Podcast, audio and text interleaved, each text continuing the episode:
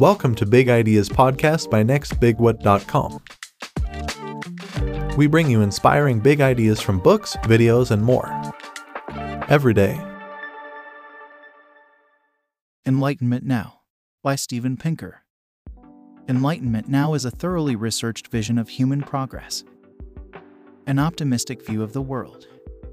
Wealth has increased not just in the West, but around the globe, all while decreasing poverty and inequality. We still have problems, such as AI, terrorism, and the environment, but we must face them with reason. Despite what the news would tell you, the human story of the 21st century is one of progress, not misery. Enlightenment has increased wealth while reducing poverty and inequality. Just 200 years ago, over 90% of the world's people lived in extreme poverty. Today, that share is less than 10%. That's because from 1820 to 1900, global income tripled. 50 years later, it had tripled again, and a third time by 1984. Nowadays, even poorer, less developed countries, like Rwanda or El Salvador, double their income every 18 years. Richer countries do so every 35 years. A rise in income benefits all. A common argument against the benefits of global income growth is that only the rich get richer.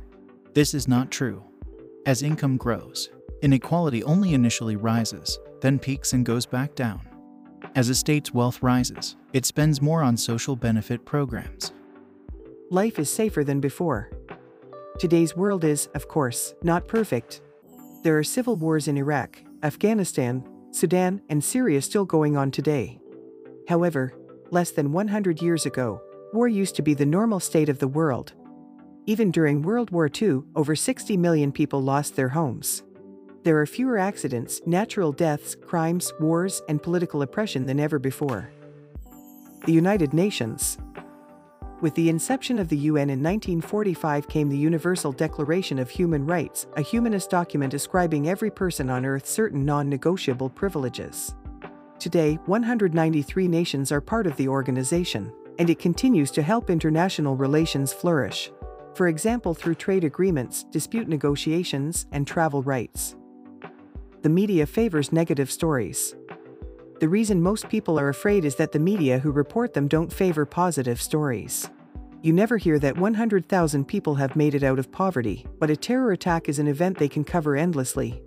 Looking at the world rationally is one of the most valuable skills you can have.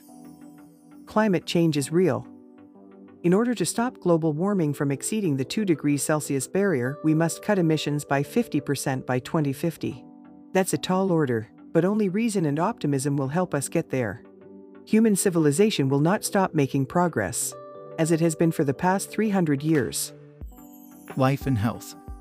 Life expectancy is up, from a world average of fewer than 30 years in the mid 18th century to over 70 years today. And the increases are seen in all age groups and all continents child mortality and maternal mortality have been drastically reduced. The threat of infectious disease has been greatly reduced via sanitization, sterilization, vaccination, antibiotics, and other scientific and medical advances, which together have saved billions of lives. Human sustenance. Hunger and famine were a normal part of life throughout most of history. Today, people have access to, on average, over 2,500 calories per day. Measures of stunted growth and undernutrition are declining in some of the world's poorest regions, and worldwide deaths from famine are also down. Technology played a critical role in this achievement mechanization of farming, synthetic fertilizer, better crop varieties, and now genetic engineering. Quality of life. Work hours have decreased from over 60 hours per week in both the US and Western Europe in 1870 to around 40 hours today housework has decreased from 58 hours per week in 1900 to 15.5 hours in 2011, liberating everyone from drudge work. Although owing to who historically has performed housework, this is in practice a great liberation of women. Democracy Democracy is taking over the world, that is, democratic republics, as opposed to authoritarian regimes. After suffering setbacks from socialist regimes in the mid 20th century, it is rebounding with the defeat of Nazism followed by the fall of communism. Two-thirds of the world's population now lives in free or relatively free societies, compared to 1% in 1816. The rise of education. Around the world, children are going to school longer and literacy is on the rise. Women are closing the education gap with men, as more cultures decide to educate their girls.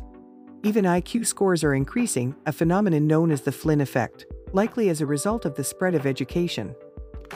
The world is getting better. Regardless of whether we're talking about life and health or wealth, inequality, and sustenance, people are nowadays better off than they were before the Enlightenment. The same holds true with regard to safety and democracy, equal rights in education, and even with regard to happiness. To sum it up, the world is factually getting better.